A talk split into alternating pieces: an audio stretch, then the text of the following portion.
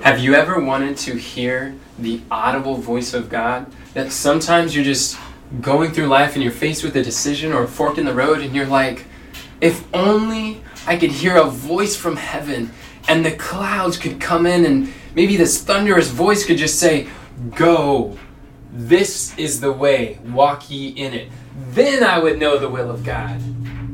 If, if you were like me, then yeah, I've definitely had that desire as well. And I see that it's a common desire that we just think that for some reason it's going to be easier.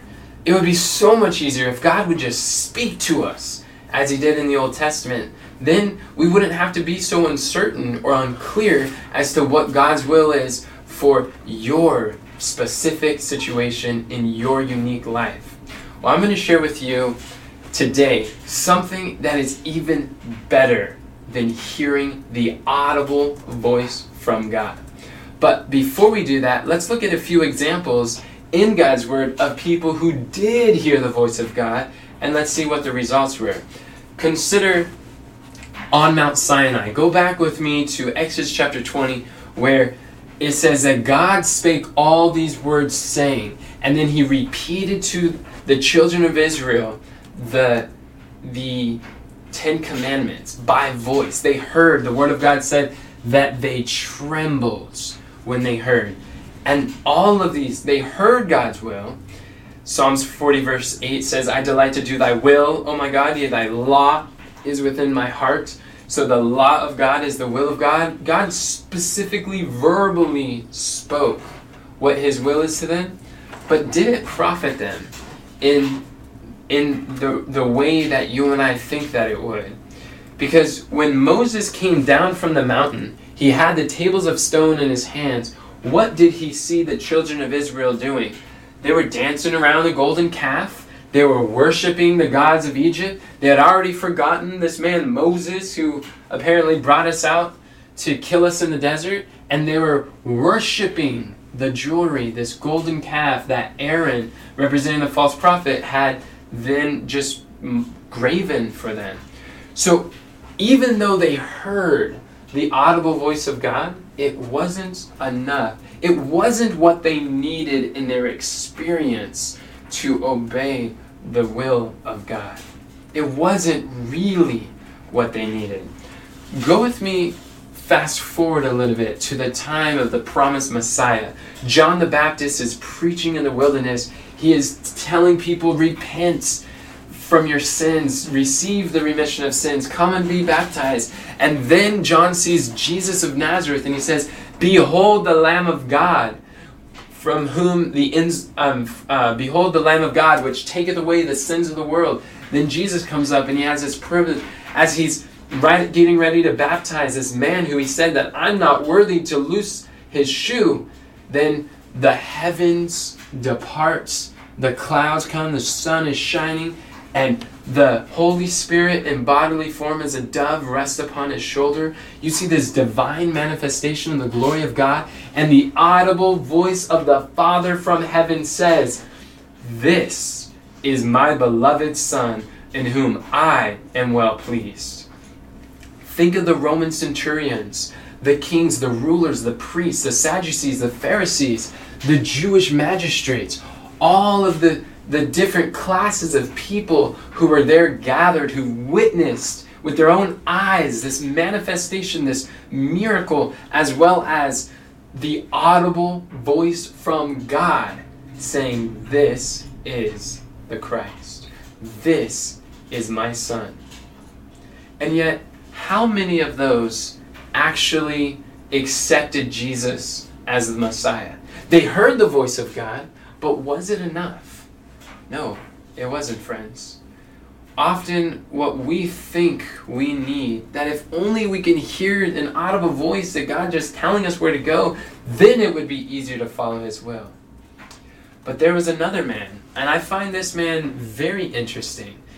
If we fast forward through the ministry of Jesus, we come to Matthew chapter 17, Jesus takes Peter, James, and John, Peter is among them, and up on this mountain, and there they see Elijah and Moses transfigured, and Christ beaming like the sun, transfigured on the mount. And then you hear again this voice from heaven that says, This is my beloved Son. Hear ye him. It's kind of funny because before that, uh, Peter, he saw Moses and Elijah and he's like, Lord, it is good for us that we are here. We, we should make a tabernacle for Moses, tabernacle for Elijah. He's like, this is a good thing that we're here. And while he is speaking, that's when it's like the voice of the Father comes and interrupts and it says, This is my beloved Son, hear ye him. It's like, Peter, stop talking, listen.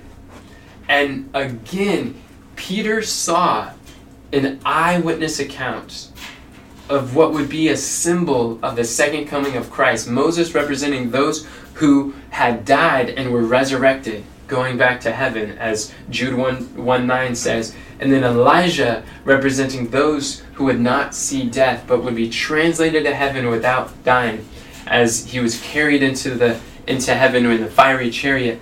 So representing the two classes of people that would be saved in the last days.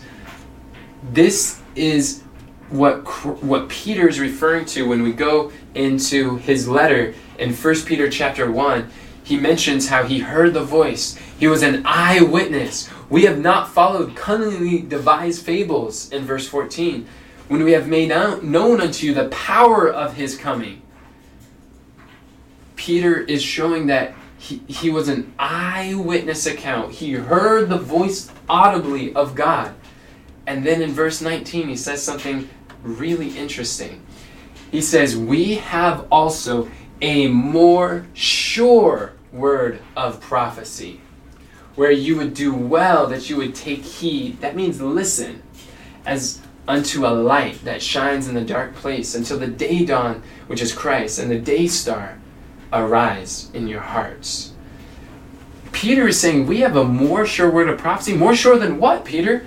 more sure than seeing an eyewitness accounts and audibly hearing the voice of the Father declaring his will. That prophecy, the word of God, is something that we could take heed or we can listen to that is gives us more certainty, more clarity that we need not guess at anything.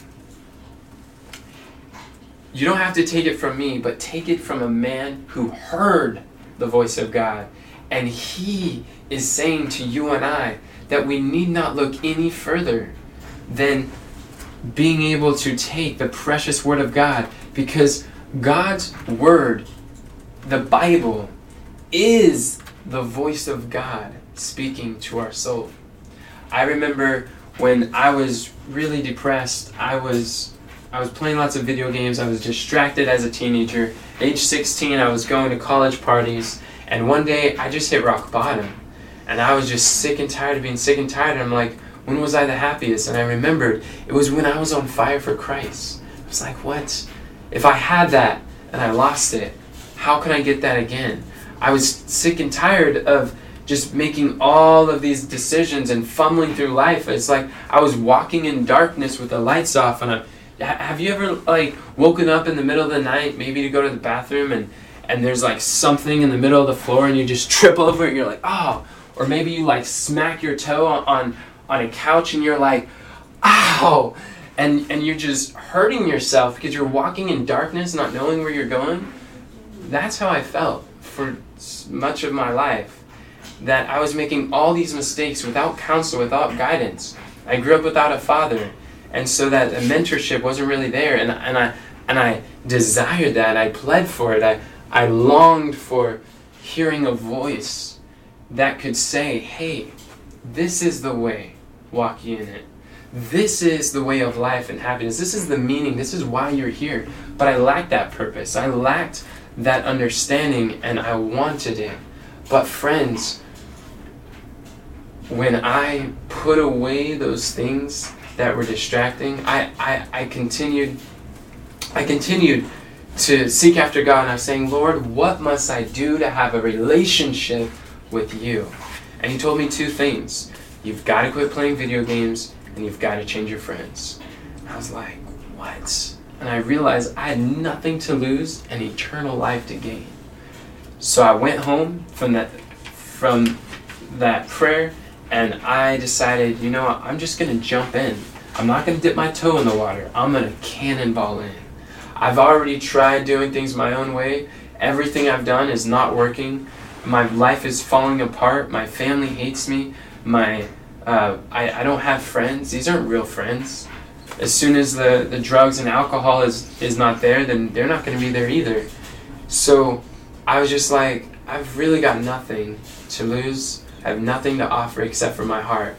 And when I gave my heart to Christ, I said, well, if I'm not going to be playing video games, then, and if I'm going to be a Christian, I got all this free time on my hand. I figured, well, might as well pick up the Bible and start reading. And so as I started to read, it's like it was answering so many questions. In God's Word, I found a divine Savior that satisfied all of my needs. The more I learned, the better my life got. I began finding answers to questions that I didn't even know that I had. I started spending time in His Word and studying and learning and being intentional with my devotions and when I was learning how to study the Bible, I'd have questions and instead of of being in darkness and just scraping my knees and hurting others and falling over furniture, I was now finally it's like a light switch was just turned on. And now all of a sudden I could see. And I was able to avoid those stumbling blocks and, and walk around the furniture and not get hurt. I found God's word to be the voice of God speaking to my soul. And each, the more that I got sin out of my life, the better my life would get because I realized sin is the reason for all the pain, misery, loss, death, and sorrow that we experience. So, this was a transforming experience for me when I began to realize how God does speak to us. We serve a living God and a risen Savior. And at times we feel that God is not listening, or He's not answering our prayers, or He's not speaking to us. I want to challenge you, friends. It's not that God is silent, it's just that you have not been opening your Bibles. When you open the Word of God, He will speak to you, and He will show you great and mighty things which you know nothing about.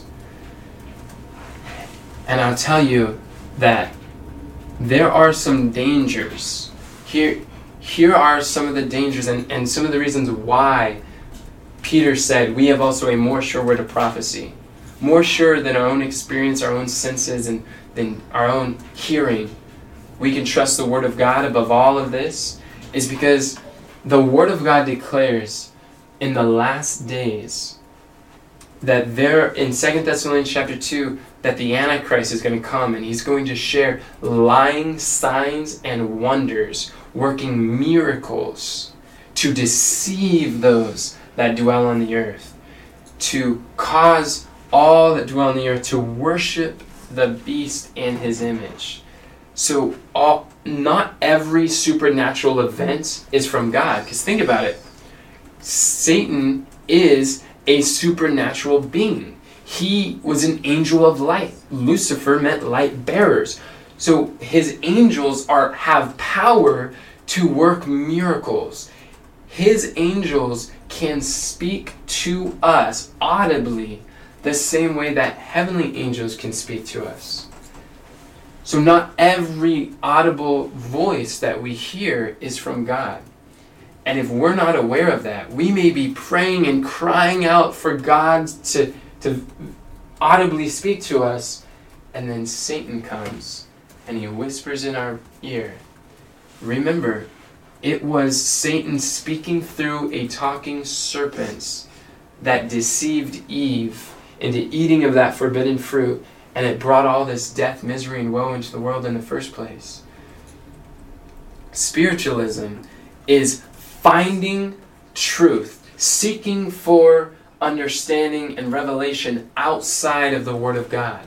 When we start looking for other ways that God is trying to speak to us through these manifestations, these miracles, these signs, these, these audible voices, then you start opening up this can of, of being able to find um, quote unquote truth from all of these sources But the thing is, Satan is using a many different.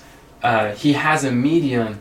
He uses these to channel his thoughts, his message, his his um, ideas to us, and this is where we start getting led astray. In the last days, Jesus said in Matthew 24, "Take heed, listen, that you be not deceived."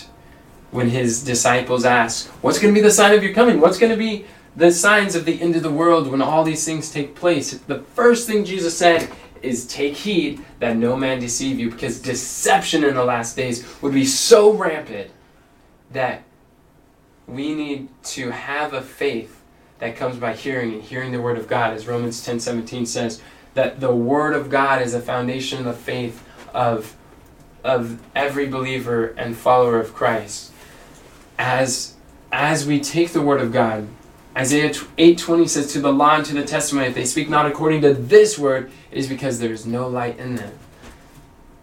I was just visiting with a family 2 days ago and um, it, was, it was a it was a neighbor and as I was in her home she was telling me of, of this story. She had me watch this video. This guy was sharing his experience of how he had gone to heaven and that Jesus was speaking to him. And Jesus was was saying my son, this is this is how life works. This is how everything operates. And he walked him through heaven and he showed him all these things. And he had him he he said, "You are going to go back to earth. I'm going to send you to earth." And he's like, "No, I don't want to go back to earth." He said, "I'm not sending you back to earth for you. I'm sending you back so that you, for others, so that you can take what I have shown you and you can communicate this to as many people as you can. And friends, what was said on that video was satanic. The, the doctrines that were promoted were not biblical teachings. What this quote unquote Jesus had spoken to this man was the complete opposite of what the Word of God, the very thing that God's Word warns us about. This is the message because this man has seen Jesus, had conversation with him, and had this glorious manifestation, this miracle experience.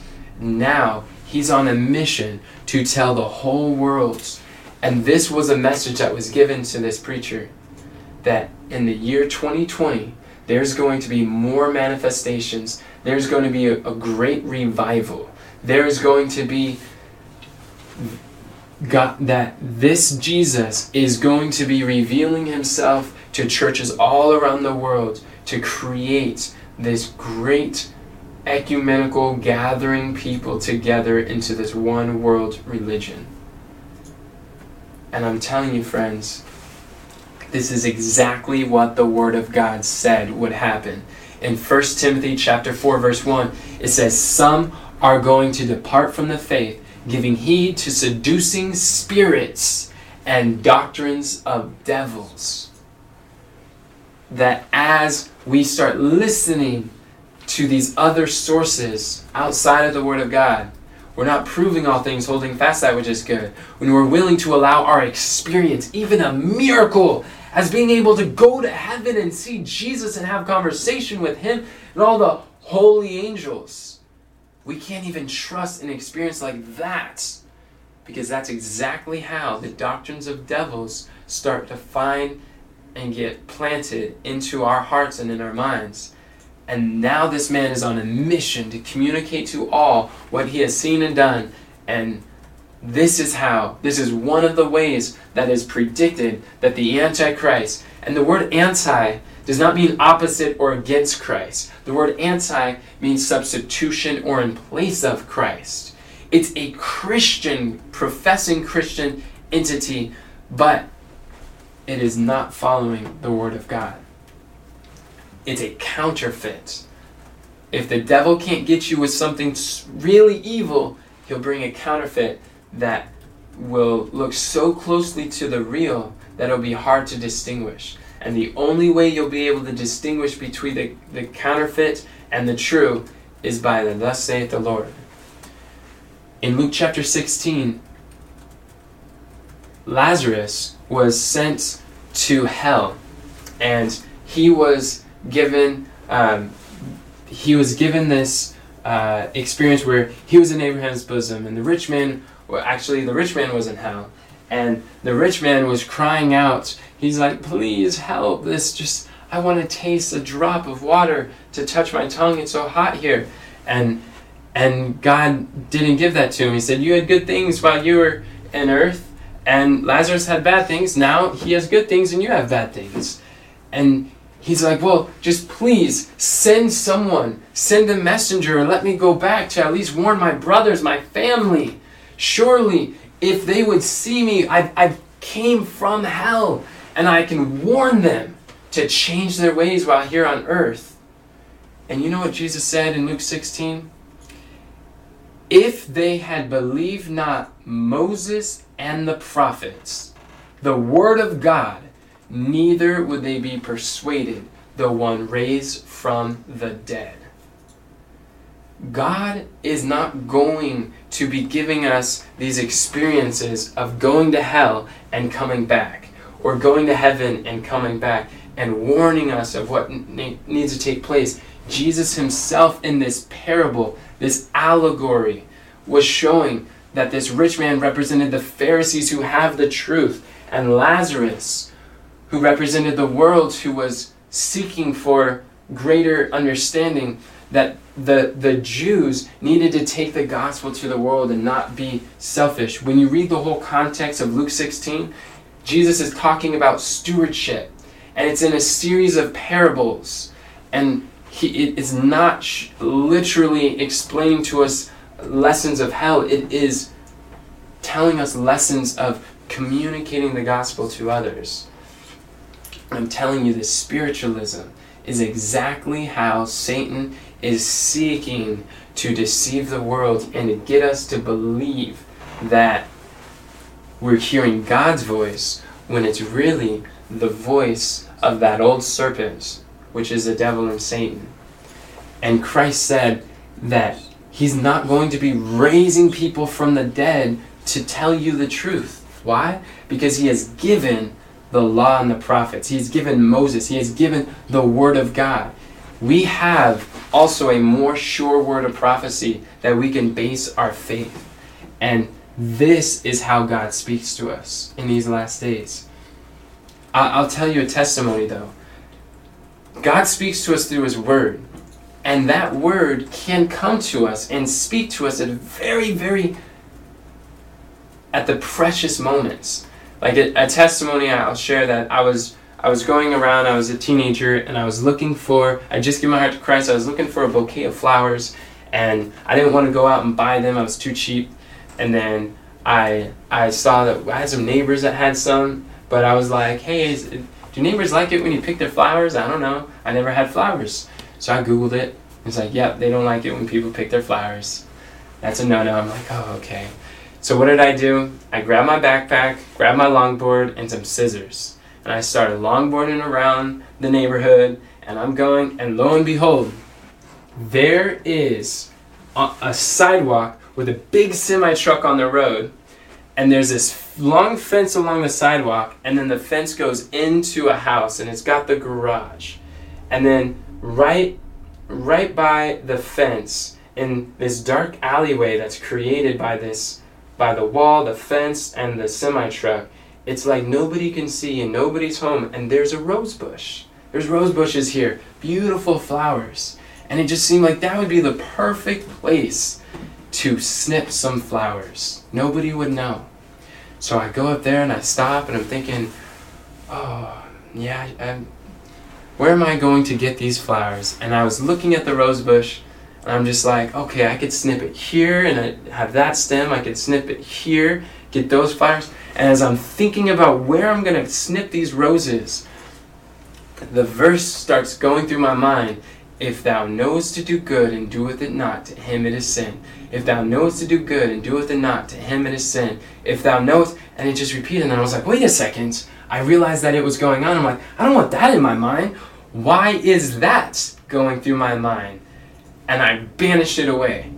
And then it was almost as if an answer to my question the next verse that goes to my mind is Thy word have I hid in my heart that I might not sin against thee. Thy word have I hid in my heart that I might not sin against thee. And, and then I realized that was going through my mind, and I realized God was answering my question through His Word.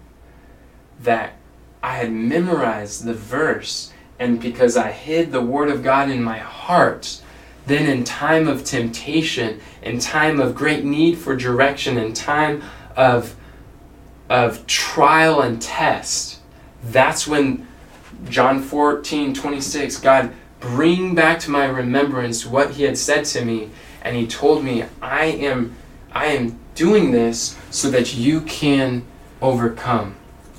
And I put down my scissors and I went across the street to a different rose bush. I prayed to God for strength. I knocked on that door. I said, "Hey, I'm trying to make a rose bush. So you have roses? Do you mind if I could have some?" Not only were they not offended, but they were more than happy. They're like, yes, I would love to help. You can take any roses that you want. And I was like, really? They said, yes. I'm like, okay. And then I grabbed a few and I went down the street and I saw a beautiful garden of roses. That's all the guy had. And I knocked on his door. And I said, knock, knock, knock. I'm trying to put together a bouquet. I see you have roses. Do you mind sharing? And he's like, Why, certainly. Here, I'll grab some scissors. And he himself cut of the best roses he could find in his garden. He put it in my bouquet and he set me on my way. I was like, This is amazing. When we follow God's will for our life, that was way better than the measly thing that I was thinking of stealing. That God had something better. When we honor Him, we God honors us. And and my I, I share that with you because that was when I realized God does speak to us. He speaks to us through His Word. As we study what is intentional, as we're going through a trial and we, and we study these uh, promises relating to the specific challenge that we're experiencing, that's when He's able to bring to our remembrance and we memorize these different verses so that they could be recalled in time of temptation. So we're at that fork in the road, as I mentioned in the beginning of this video, that we're like, if only I can hear an audible voice from heaven telling us which way to go. God has spoken years in advance. He's given us principles that we can walk by, that we can live by, that we need not guess at anything, friends. I want you to know that the voice of duty is the voice of God. The voice of duty is the voice of God. And as we acquaint ourselves with the Word of God, He will show us more of His duty, of what our duty is in these days that we're living in. So, in summary, I just want you to see that there has been there has been men who have heard audibly, but that wasn't what they needed. What they needed is the more sure word of prophecy.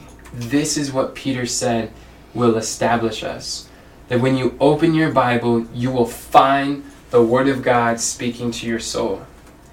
And and God says to take heed because all of these deceptions and temptations and and all of these lies that Satan has set as a trap before us in these last days, they have to be compared to the Word of God.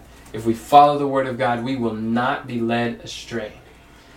And lastly, if you memorize the Word of God, then you will find that that memorized Word comes back to you in times when you need Him the most.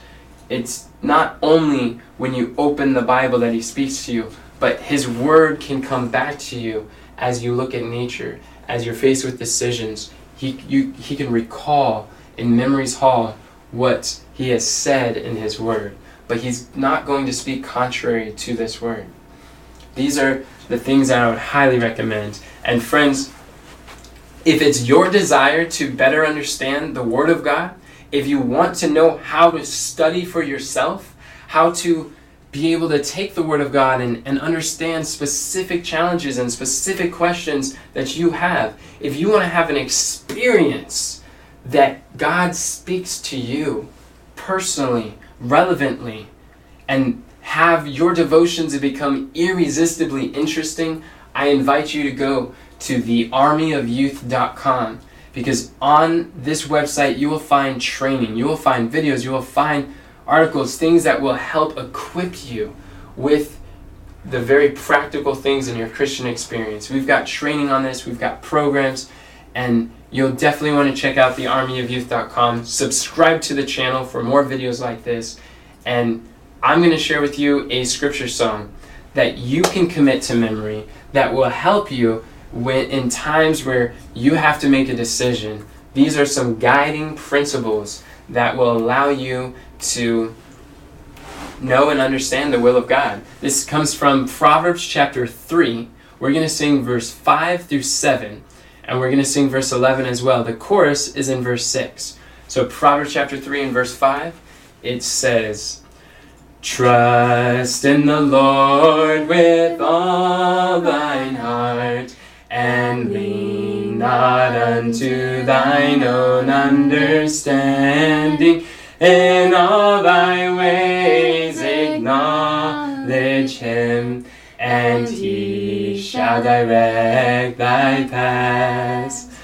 Be not wise in thine own eyes. Fear the Lord and depart from evil. In all thy ways acknowledge him, and he shall direct thy paths.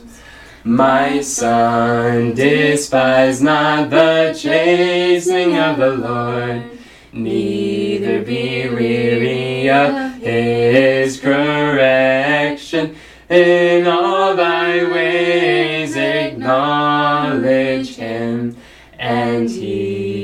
direct thy paths.